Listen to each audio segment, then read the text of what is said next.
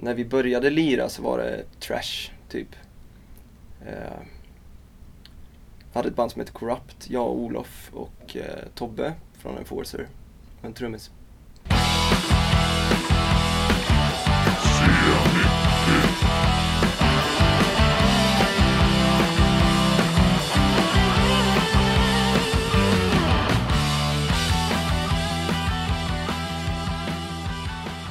Det femtonde avsnittet av C90 möter vi 30-årige Josef Toll. Sångare och basist i skivaktuella Void. Men även aktiv i band som CC Company och Merciless och med ett förflutet i Enforcer. allting, jag gick över till hårdrocken någonstans när jag var 12-13 liksom. Och då gick allting så jävla snabbt. Eh, liksom, man, en månad på den tiden var så jävla mycket längre än vad det är idag. Och man hade upptäckt så sjukt mycket band. Så att man gick ju från att upptäcka Maiden liksom till Megadeth till, eh, och sen var det Bolt Thrower liksom nästa vecka. så bara, nej fan det är det här som gäller, Maiden är liksom mesigt typ. Mm. Nej det var inte så men, men ja det gick jävligt snabbt och sen så så att jag var 13, 14 någonstans där. Sen så startade vi det där trashbandet när jag var 14 eller 15. Eh, och höll på med det ganska länge ändå. Det var väl första bandet som vi åkte ut och spelade med utanför Arvika. Typ. Så Corrupt var det första eh, som du, bandet du Ja, var med eller bildade? eller ja, vi hade band innan det. Eh, också, men inte sådär som man åkte utanför stan och fick ett gig liksom. Och släppte någonting. Det var första eh, släppet vi gjorde. Vi gjorde en eh, split med Necrovation från Kristianstad. Och sen så gjorde vi lite sjuor och till och med en fullängdare. Fast den kom ju ut efter att vi hade lagt ner egentligen. Eller vi la aldrig ner, det rann ut i sanden. Och sen så tog det typ tre år att färdigställa layouten till den skivan som kom ut mycket senare. Men den är ganska cool faktiskt. Det, den är rå. Men då, eh, du var även inne på lite singer-songwriter-stuket där ett tag va? Ja, det har ju alltid varit. Också, det är som en sån här sidogrej som alltid funkar liksom. Jag älskar att sitta och lira Acke-gitarr och skriva låtar. Och det är även så jag skriver mycket av de låtarna som, som jag sen använder till Void eller, eller sådär. Mm. Josef Toll and the Escapades. Mm. Det gjorde vi en skiva med och det är jättelänge sedan nu också, känns det som för mig. And a mind on the run. Got no thoughts to believe in. Nature's so warm, but so hard to approach. There's a calm, deep breathing. It was no one, nor friend halfway around the bend. Come on, seize me. I'm right behind,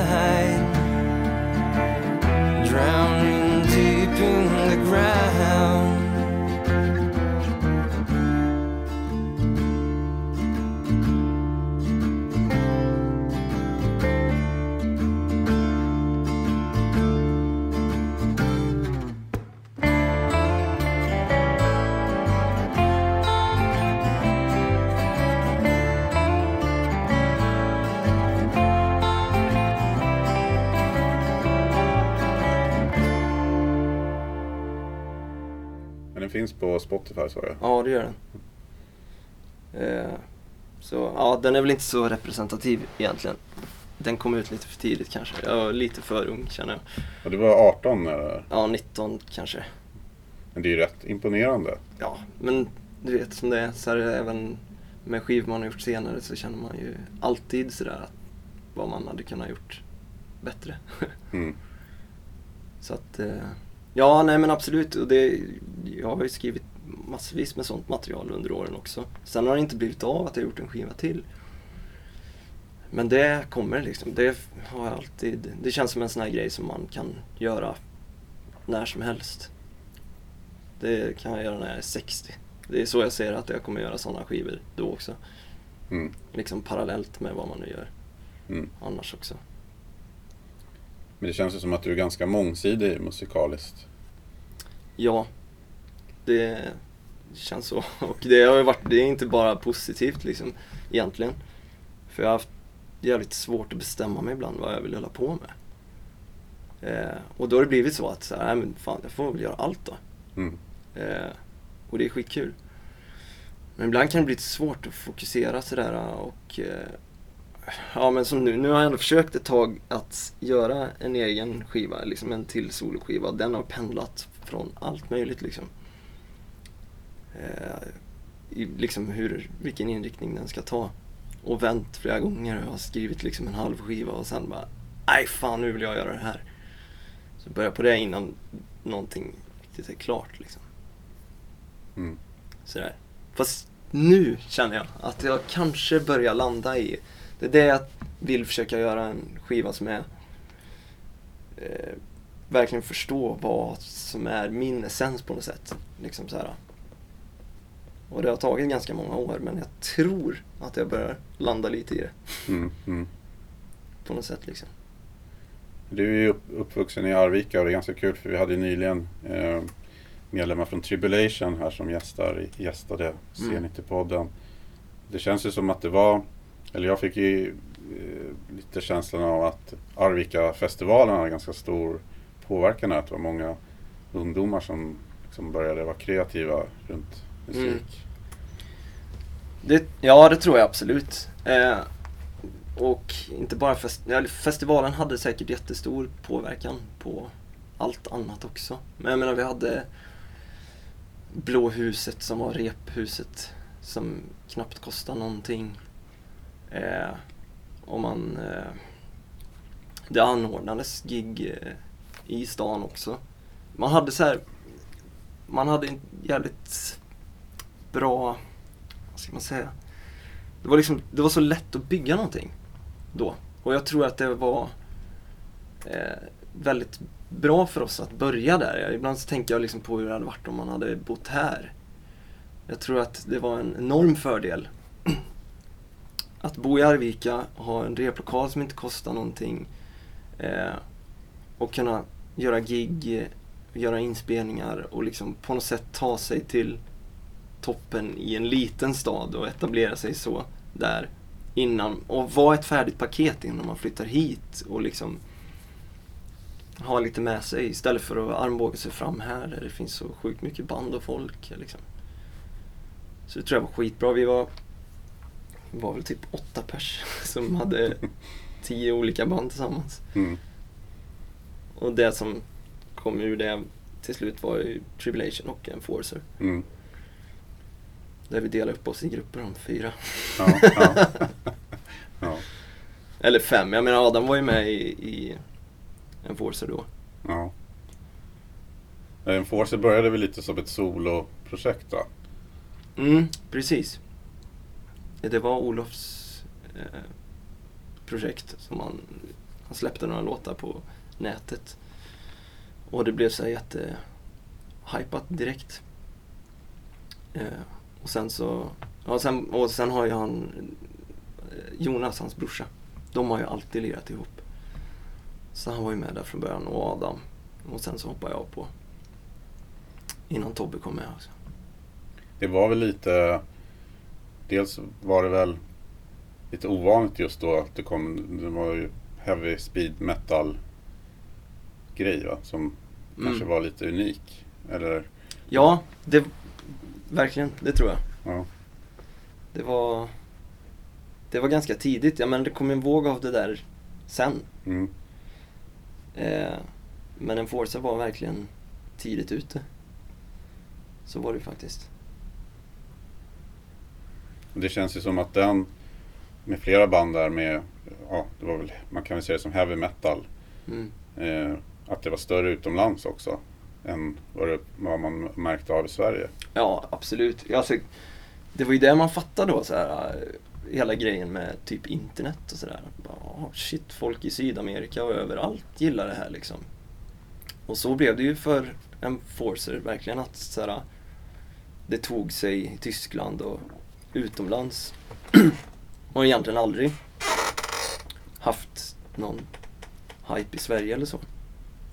Liksom, vi spelar jättelite i Sverige under alla de åren. Vilket jag tyckte var skitkul. Att eh, det är bara att åka dit marknaden finns liksom. Mm. Eh, och jag spelar ju hellre i Mexiko än i, i Stockholm egentligen. Ja. Ja, Eh, har- Även om det är kul att liksom så här få någon slags upprättelse någon gång. så här. ja. Men, eh,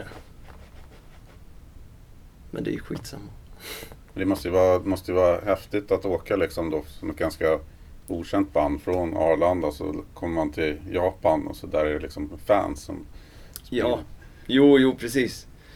Eh, och så, ja, ja det är skitkul. I, I vissa fall så har det varit så liksom i, ja men i Japan till exempel och Sydamerika så folk tror att man är så mycket större än vad man är. Liksom. Eh, så det, det får man väl haka på när man är där och liksom njuta lite av innan man ska tillbaka och jobba Ja. på måndagen igen. Ja. typ så. Men Adam hoppade av Enforcer efter två skivor va? Ja, precis. Eh, ja, det var ju skitsynd verkligen, såklart. Eh, han berättade för mig när vi var ute och käkade i Tokyo. Och så hade vi en dag till där. Eh, åkte hem. Och sen, ja, sen berättade han för resten av bandet på flygplatsen hem. Eh, och då var vi väl eh, lite stukade ett tag. Tror jag. Men sånt händer ju i alla band. Förr eller senare. Eller i de flesta i alla fall. Eh, så det repade sig efter det. Så.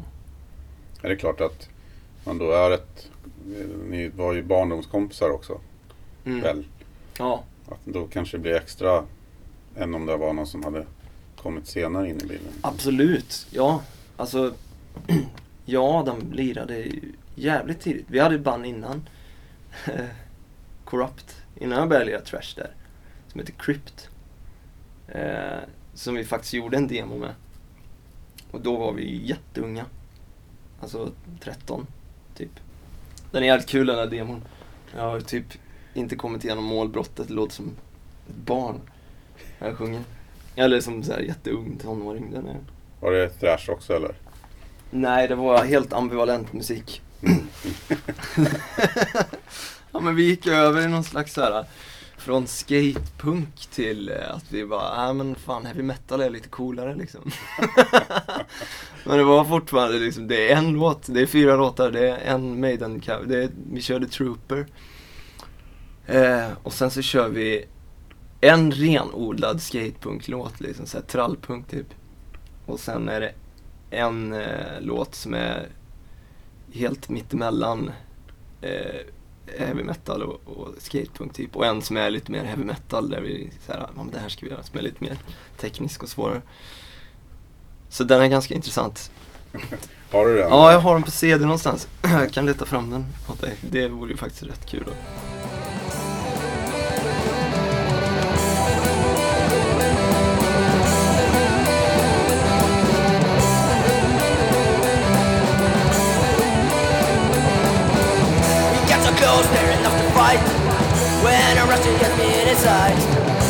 The trigger and I feel the blow. The burst rounds take my hopes below. And when I lay there gazing at the sky, my body's numb and my throat is dry. And I lay forgotten and alone, with a tear on my body gold.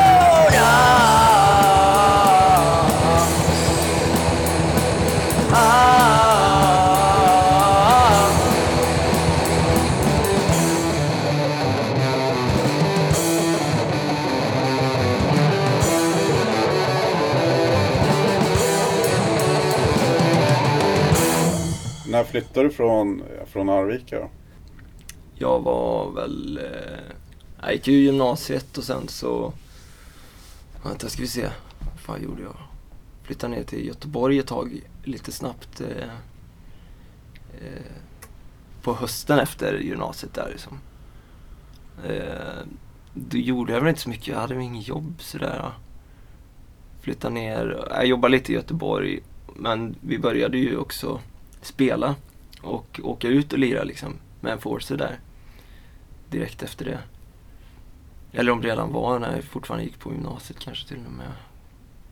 Um, så det tog fart liksom och sen så flyttade jag runt lite. Jag flyttade till Oslo sen. Och så bodde jag där. Men då började vi verkligen åka runt mycket liksom. Och alla resten av bandet bodde i Stockholm. Så jag fick så här, jag kom hem på, till Arlanda på söndagar och fick bila till eh, Oslo och jobba dagen efter ett tag och det där blev så jävla segt så sen flyttade jag till Stockholm 2009. Sommaren 2009. Eh, och då, då var, var det i full fart redan liksom. Då var det Enforcer som gällde och turnera och hålla på.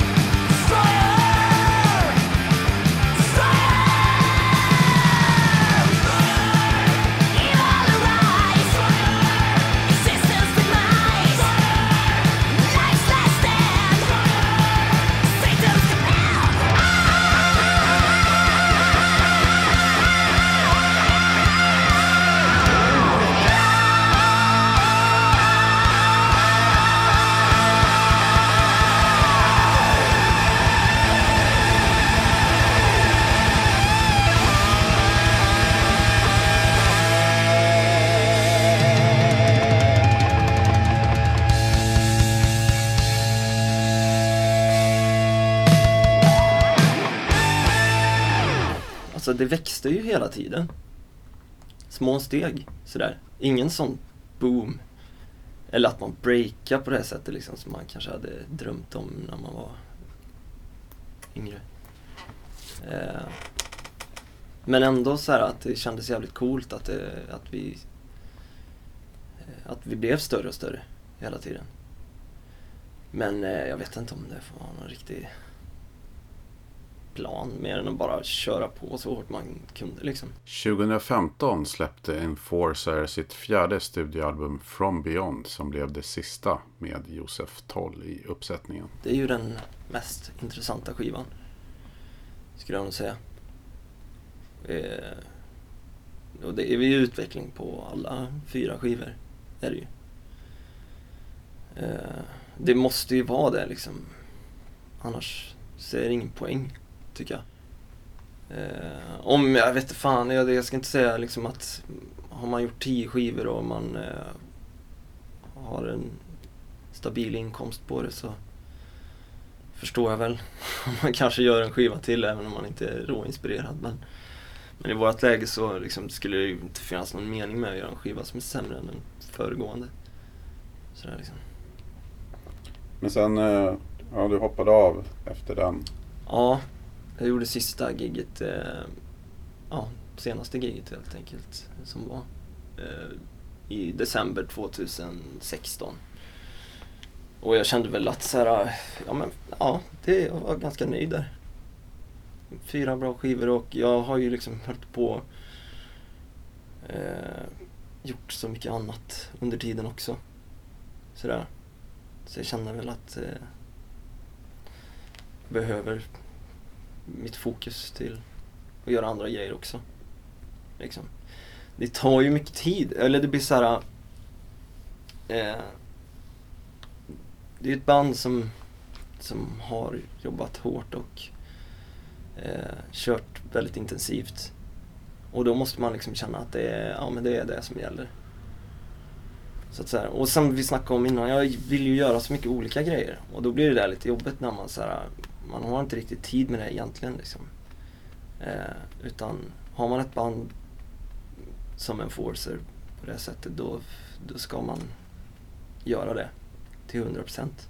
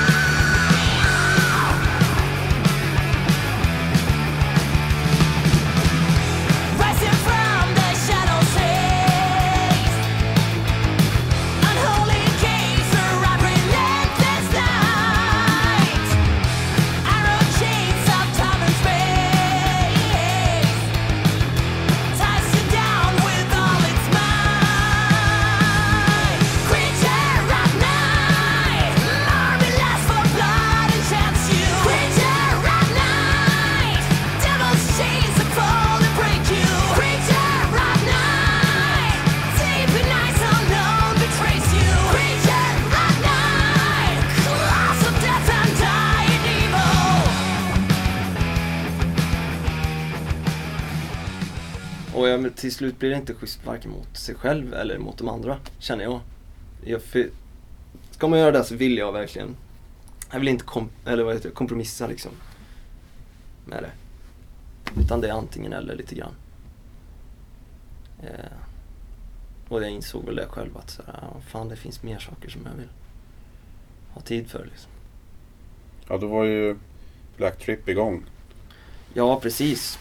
Och det, för det startade vi redan 2011 lite löst. Och sen började vi spela 2012 gjorde vi, spelade vi in första skivan och började gigga. Eh, så att jag har ju gjort eh, saker parallellt ganska länge ändå liksom. Sen började jag spela med Robert Persson 2013 också. 2013 var ett sånt år, det var tre skivor som kom ut. Ja. Eh, så det var ju jävligt intensivt. Men funkade det? Jag läste någon intervju där du sa att ja, men bara man planerar så är det lugnt. Men är det så lätt liksom? Nej, det är Nej. inte så lätt. Men det är lätt att säga så. att ja, ja, det handlar om god planering så funkar allt. Eh, så säger man ju. Men, eh, och till viss del så är det ju så att man får ju vara jävligt noga med det. Men, eh, men också jag vet att så här, jag har blivit stressad många gånger av att man känner sig, fan det enda jag gör nu är att försöka bara lösa grejer. Kulhetsfaktorn dör lite av att man bara sitter och mejlar och försöker få ihop det. Ja, men kan vi göra så här? Det, är alltså, det det är ju många tillfällen som jag har så här, flugit direkt från en turné till en annan och börjat direkt. Man kanske inte hinner repa innan och, och sådär. Så när jag kollar tillbaka på det känns det skitkul. Det är värt. Men jag vet också hur stressigt det är att vara uppdelad sådär. Och sen har du ju även eh, släppt eh, musik med CC Company Ja, under samma period kan man väl säga. Liksom. Mm. Absolut, men det, det är ett jävligt bra projekt på det sättet att vi har sagt det liksom att det här, är- det här är för att det ska vara kul. Eh, och det, det får liksom inte bli något annat. Inte just nu i alla fall liksom. Eller det ska inte bli någon ågen eh, över det. Och, eh, så det ska vi göra när vi har tid och musiken är också på det sättet att så här, ska inte ställa för höga krav på oss på något sätt. Så här. Den eh, ska vara enkel och Ja, det är en trio. ja, det är det. Precis. Ja. Där är Jonka med på trummor. Eh, han är en jävligt bra trummis för övrigt. Stabil. Eh, ja men så det, vi har bara gjort singlar. Vi har, det, blir- det är lite som ett så här, idén är att göra svåråtkomliga singlar och sen så eh, göra en eh, fullängdare utav det. En lättillgänglig, billig så här Ginsa, du vet. Ja, ja, CD, kostar 99 spänn. ja. Men sen så är, ska det vara unikt att ha singelsamlingen. Ja just det. Just det. Ja. Hittills finns det två. Nej, fyra faktiskt. Eh, vi har gjort, eh, ja den senaste vi gjorde är The Pat Benatar Cover Single heter den. Så det är två Pat Benatar låtar. Okej, okej. Och de andra tre egna låtar bara. Den jag har hört mest på är den Red Baron. Mm, det är min favorit. World Domination tycker jag är en grym Ja, låt. precis.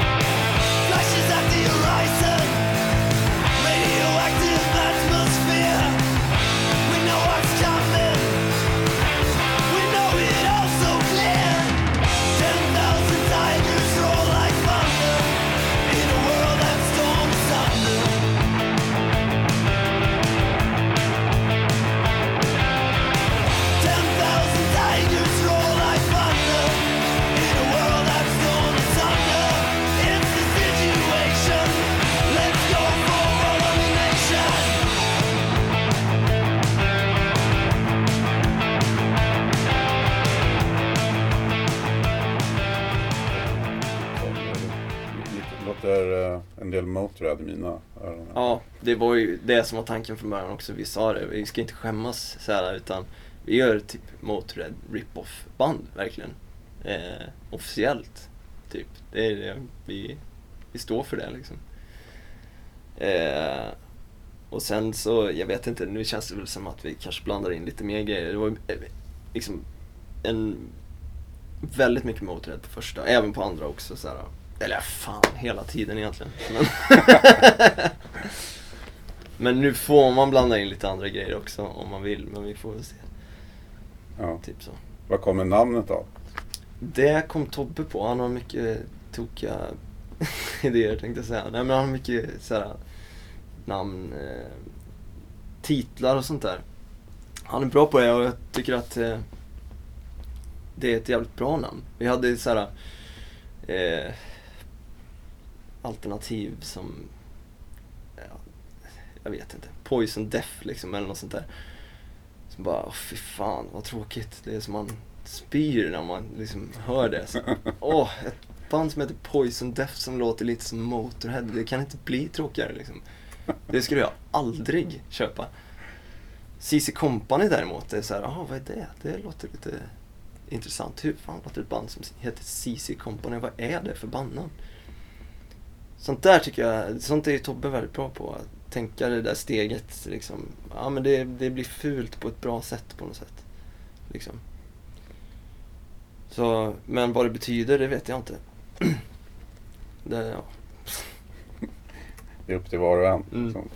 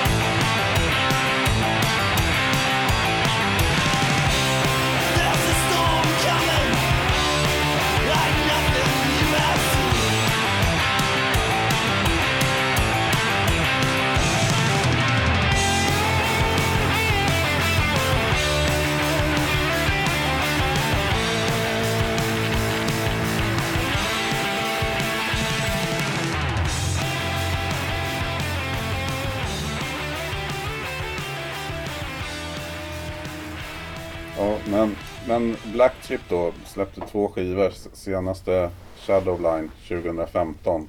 Mm. Och Black Trip var väl också lite ett från början solo. Eller man ska säga med för Peter Stjärnvind då. Ja, det är ju hans eh, lilla bebis liksom. Eh, och om man läser om det så står det så här. s- Startades 2004 typ.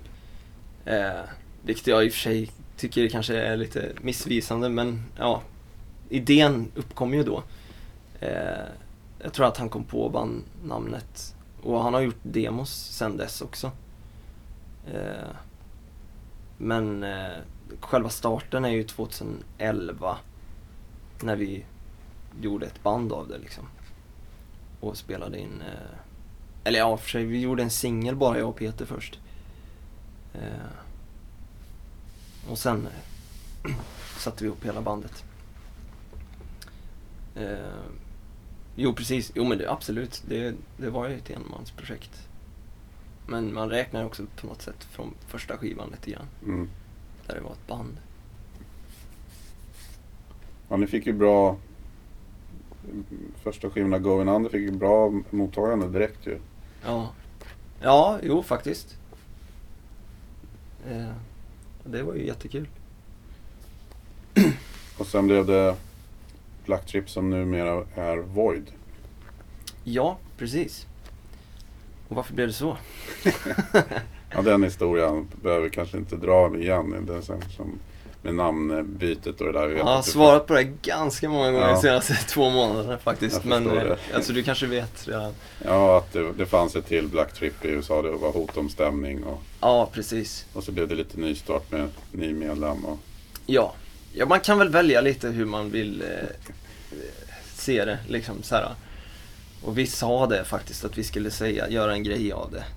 Och det är därför jag så här, början av intervjusessionen har försökte hålla det liksom så här att nej men det var ett eget val, vi, det är ett nytt kapitel och det är så här. mm, Sen kände jag att jag inte liksom kunde säga det där med passion i rösten utan bara, nej fan sanningen är faktiskt att vi var tvungna för att det var ett amerikanskt band som ville stämma oss för att de hette samma sak.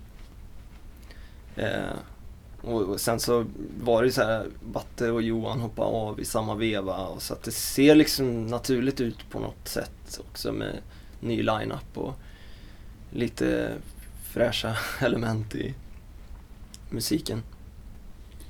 Så att man får ju välja och känna så här att ja men det funkar och det är med flit. Det blir lite roligare då, annars känner man sig nedslagen av att man inte fick behålla namnet. Så det är bättre att bara så här, nej men det här känns skitbra. ja, ja, ja. Jag, jag tror inte att de som gillade Black Trip kommer ju inte att bli jättebesvikna eller när de hör de nya.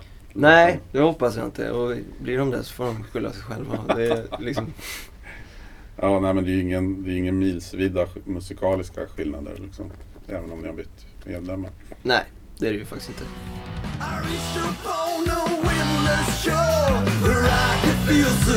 I felt relief before I lost control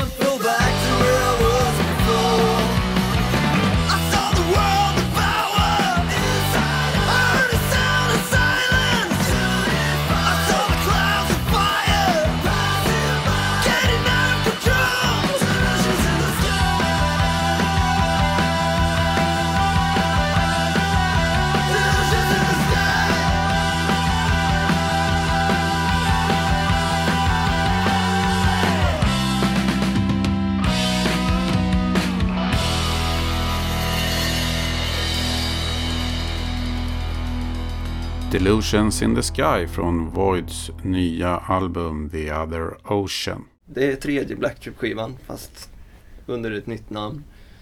Eh, och eh, det, ja, som du säger, det är ju mycket Black Trip i det och det är ju såklart, det är tredje skivan liksom. Sen så är det lite nya element och eh, såhär, vi har väl inte begränsat oss särskilt mycket. Men det känns också så här som att varje skiva har vi Eh, upptäckt nya grejer som vi kan göra. Så är det. Alltså när vi gjorde första skivan så ville vi eh, att det skulle vara på ett visst sätt. Det skulle vara en heavy metal skiva liksom. Eh, fast inte den här glammiga stilen utan mer bluesig. Riot, Diamond Head. Lite rivigt liksom sådär. vi hade en ganska tydlig bild av det så då liksom. Sen redan på andra skivan så känner jag att vi såhär, att alla blir lite sugna på att eh, framhäva sina egna S i rockärmen sådär. Och nu känns det som det verkligen märks.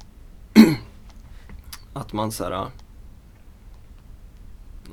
man vill testa det man har och se om det funkar lite mer än att bara att det ska vara på ett visst sätt. Men vi är väl också tryggare nu i att så här, vi vet hur vi låter. Vi har ett sound eh, Eh, och en grund att stå på och sen så kan man egentligen plocka in lite vad som helst bara man bakar in det i samma paj till slut liksom. Eh, så det är några wildcards, så här Dream Machine till exempel. En låt som jag har... Den hade lika gärna kunnat varit på Escapades skivan där till exempel. Eller, liksom så här, eller till vad som helst. Jag, den, den har jag inte avsiktligt skrivit för Void. Eh, men sen så kände jag så här, men fan det kunde ju vara lite ballt. Eh, och ha en sån låt. Varför inte liksom? Det känns som att det finns utrymme för sånt på den här skivan. Eh, så vi plockade in den och det blev ju jättebra. Som ett avbrott i, vad var det Peter sa i en intervju här? Det är som eh, ingefäran mellan sushibitarna och sånt där. Ja, ja. Det var lite snyggt sagt. Eller liksom, den, ja. Och, och det finns fler sådana låtar, lite grann. Och ganska mycket element liksom. Så här. Man får göra lite vad man vill. Jag tror både jag och Peter känner det. Även om vi så här, går åt inte samma håll hela tiden. Så här, I smak och, och sådär. Så landar det ändå ganska bra när han får göra sina låtar och jag får göra mina låtar så blir det en jäkligt bra mix tycker jag. Känns det som att det är att när ni började så var det kanske inte ett sidoprojekt men att det är ett större fokus nu på bandet än vad det var från början, starten? Ja, absolut. Ja men det är ju det det handlar om. Vi är, det är ju ett band liksom. Så här, och jag känner så här, det känns jäkligt bra. Vi är fyra eh, personer som har tydliga roller liksom. Så här. Eh, och eh, Linus och Bentan har ju bidragit enormt mycket till den här skivan. Eh, även om det är inte just det i själva låtskriveriet. Jag och Peter kom ju med de flesta idéerna så här från början men eh, båda de två är ju producenter liksom. Eh, hela skivan är inspelad hos Bentan, trummisen. Och han är den som har spenderat lätt flest timmar i studion, överlägset liksom. Han har varit där hela tiden. Eh, och Linus har ett skitbra öra för produktion och han har mixat hela skivan och jag tror att det, det var också skönt så här. Vi fick, det är lite annorlunda sound. Och lite krispigare och lite fräschare så här. Vi hade inte riktigt samma, det, det hade vi när vi gjorde första skivan att det skulle vara så här, ja men det ska låta som Scorpions. 79. Och även där har vi så här känt att nej men fan nu anpassar vi det efter hur låtarna låter lite mera liksom. För det är inte riktigt så att vi eller jag tycker inte det i alla fall och jag vill inte det. Jag vill inte att det ska låta som att vi försöker låta 82 eller 79 eller vad jag sa nyss. Utan det är så här, det får... Det ska inte vara en... Vad säger man? Det ska inte vara ett kriterium eller liksom Mm. en... Sätta ramarna liksom? Nej, det känns så jävla onödigt. Mm, mm. Det känns som att låtarna är bättre än så. Mm. Eller att det är så här, Det finns ingen poäng med det. Sen så blir det ju så liksom så här, Och jag kanske tycker så här, oh shit vilket fräscht ljud vi har. Det är nästan lite modernt. Men eh, sen står det ju ändå i recensionerna att det är så här, wow. Det låter verkligen tidigt 80-tal. Mm. Och jag blir skitförbannad. Men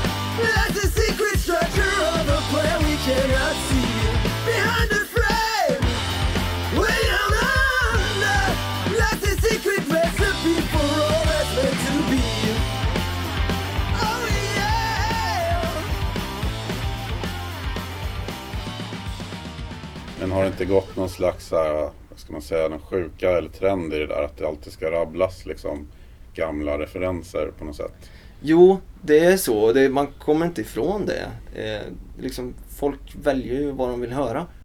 Och det är så om det är old school fans som eh, köper den här skivan så refererar de det till Kiss.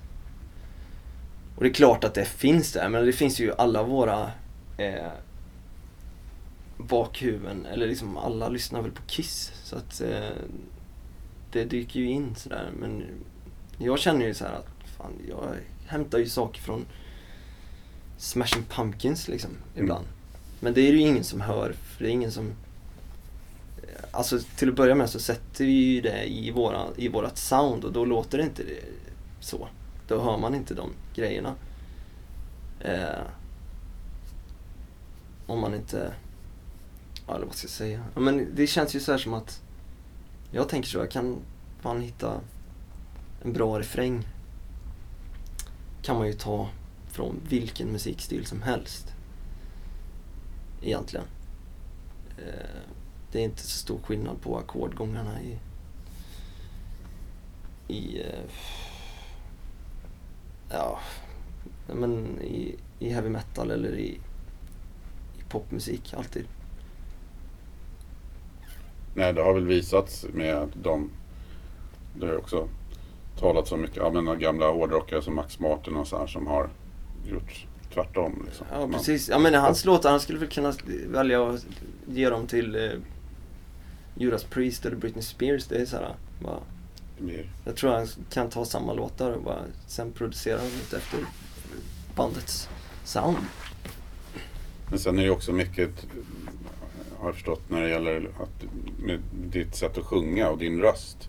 Mm. Att det här blir också väldigt, kan jag tänka mig, tjatigt. Att det hela tiden ska... Paul Dano.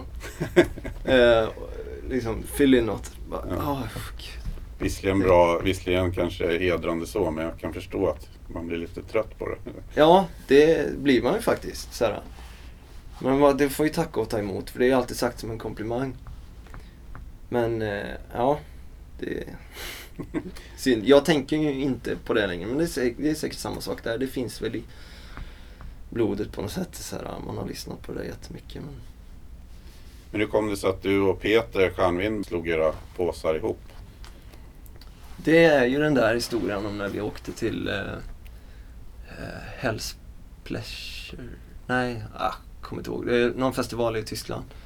Ehm, där vi var... Det var ett flygplan med i princip bara svenska band på hela flyget. Jag tror det var så här åtta, tio band från, som flög från Stockholm och skulle lira på den här festivalen.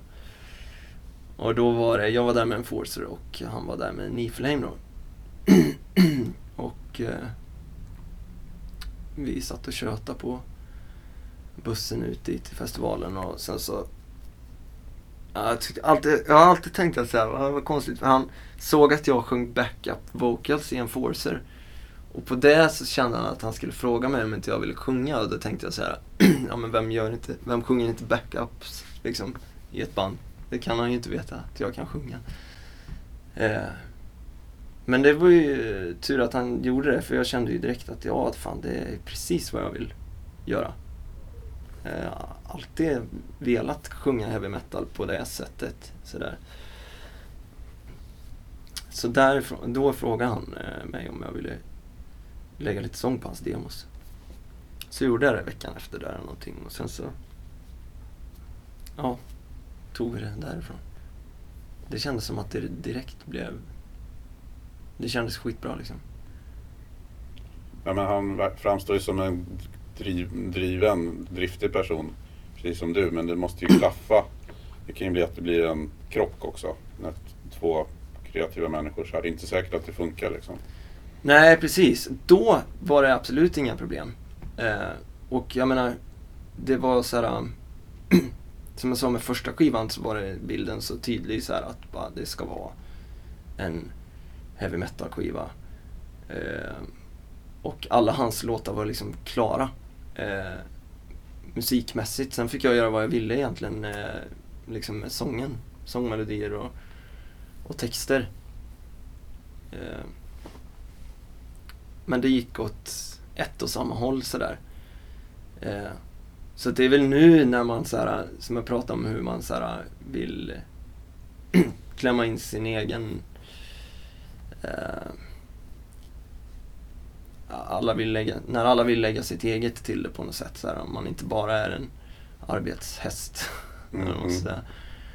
Eh, det är väl då det kan eh, köra ihop sig. Så är det för alla band antar jag. Eh, och, och nu för tiden så är det ju mer så, när vi har gjort den här skivan så liksom så kommer det ju massa nya grejer in och man börjar ifrågasätta kanske liksom bara, men vad är det här? Eh, är det här verkligen vi? Liksom. Vad, vad är det här för låt? Det låter inte alls som Black Trip. Eh, men återigen, det är ju så här, och det kan ju vara så, alltså.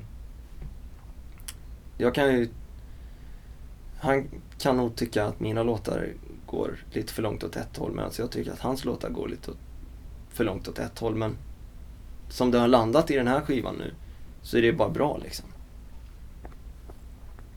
Det känns som att så här, även om vi bara spänner åt varsitt håll så här så är det det som håller det samman till slut på något sätt ändå.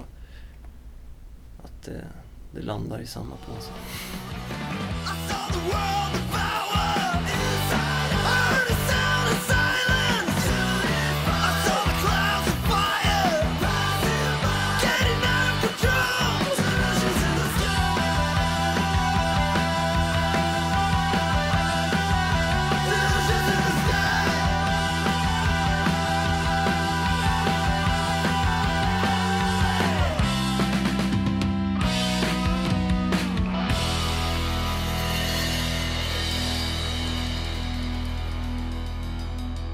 Nu är det ju lite så här. Äh,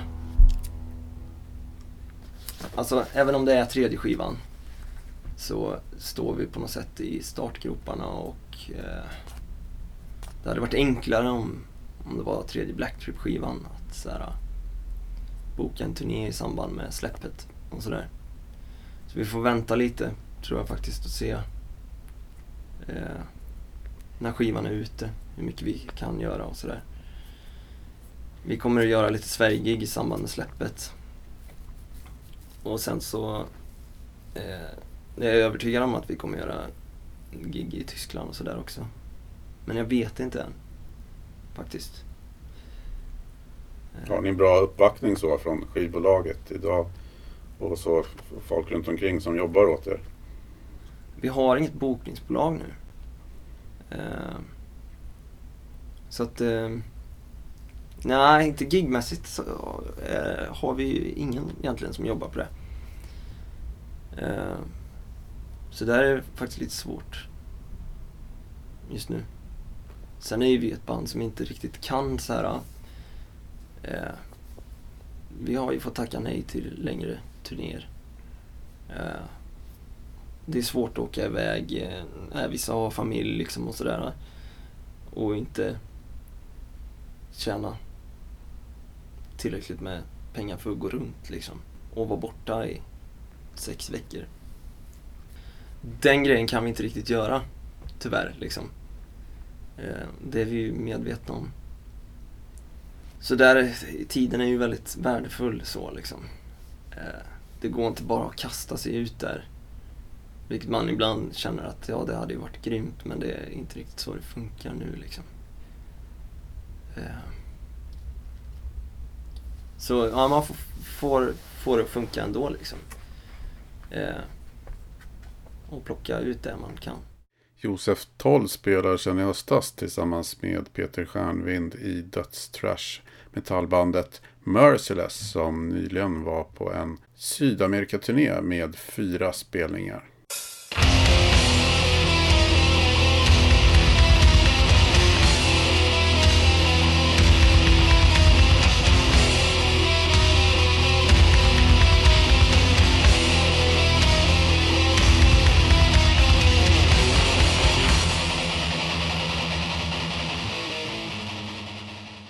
Det är både gott och ont liksom. Det är helt annorlunda från en Europaturné.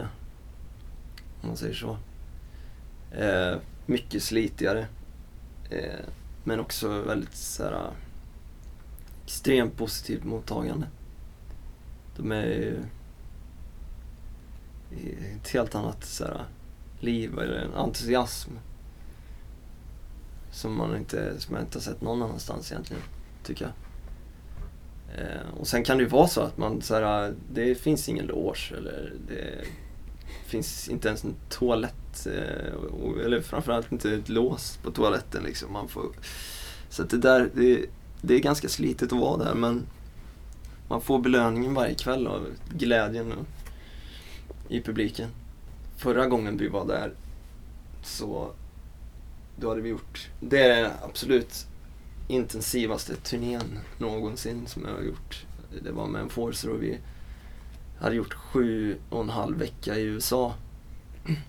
Och sen så flög vi direkt till Sydamerika och gjorde fem veckor. Eh, så vi var borta i 12 veckor i sträck liksom. Och avslutade i Sydamerika på liksom sådana där ställen där kanske inte, ja vissa kvällar liksom inte finns en loge. Så det var extremt intensivt och man flyger varje dag. Och jag är vegetarian och kan inte riktigt käka så bra heller. Nej, och där är det väl mycket kött överallt. då? Ja, det är kött överallt liksom. Jag levde på ris och pasta, Ja. typ. För man är lite nervös, eller lite rädd för eh, att käka råa grönsaker och sånt där också. Mm. Nu har jag vant mig lite efter liksom, de turerna vi har varit där att jag är inte lika rädd. Första gången var det så här, jag vågar inte käka någonting. För det- det, man har ju hört här historier eh, om Dismember till exempel. De fick dysenteri där ju. Halva bandet hade så här dropp liksom. Okej. Det var egentligen den historien som jag tog med mig och hade i bakhuvudet när jag åkte dit första gången. Blir det en annan roll där? Känner du att du liksom hamnar i en annan roll när du är med Merciless än när du är ute med, med Void? Ja. Peter är med där också. Så. Ja, nej det är alltså... Nej det tycker jag inte riktigt. Eller man... Det blir, det blir alltid olika beroende på vilka människor man är. Så, alltså men inte utåt sett en annan roll. Utan jag har min identitet, eh, scenpersonlighet liksom. Som ser likadan ut eh, oavsett om det är dödstrash eller, eller classic rock.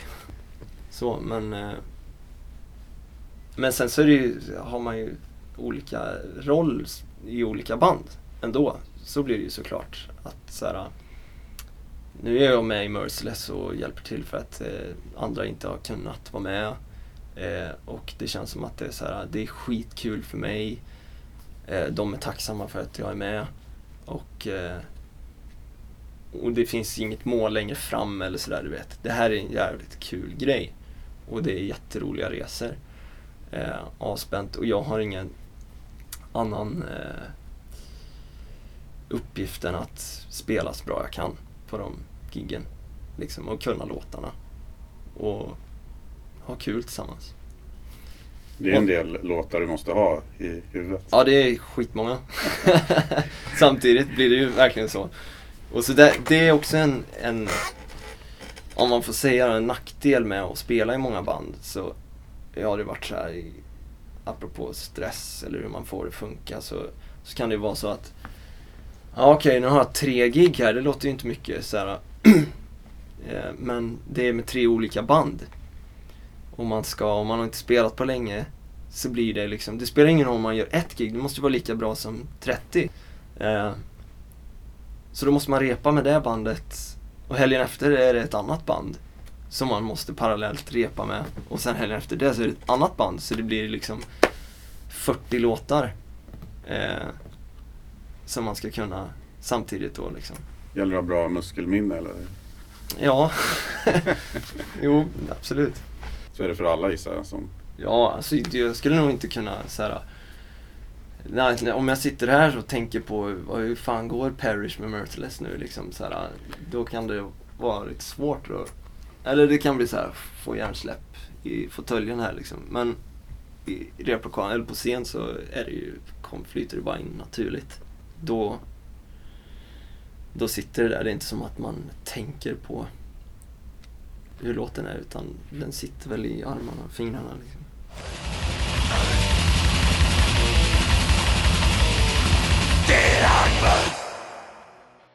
Du har lyssnat på det femtonde avsnittet av C90 med Josef Toll och jag heter David Bogerius. Låtarna som vi hörde delar av var Iron Maiden-covern The Trooper med Krypt, Halfway Around the Bend med Josef Toll and the Escapades, Destroyer och Undying Evil med Enforcer, World Domination med CC Company, Delusions in the Sky och Behind the Frame med Void och Denied Birth med Merciless. Bandmedlemmarna som omnämns i Void är förutom Josef gitarristerna Peter Stjärnvind och Linus Björklund och trummisen Anders Bentell.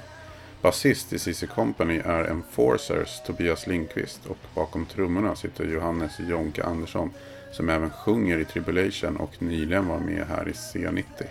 Det var även hans bandkollega gitarristen Adam Sars som spelade med Josef Toll i Enforcer och på Iron Maiden-covern vi hörde med Krypt. Följ C90 på Instagram och Facebook. Vi hörs!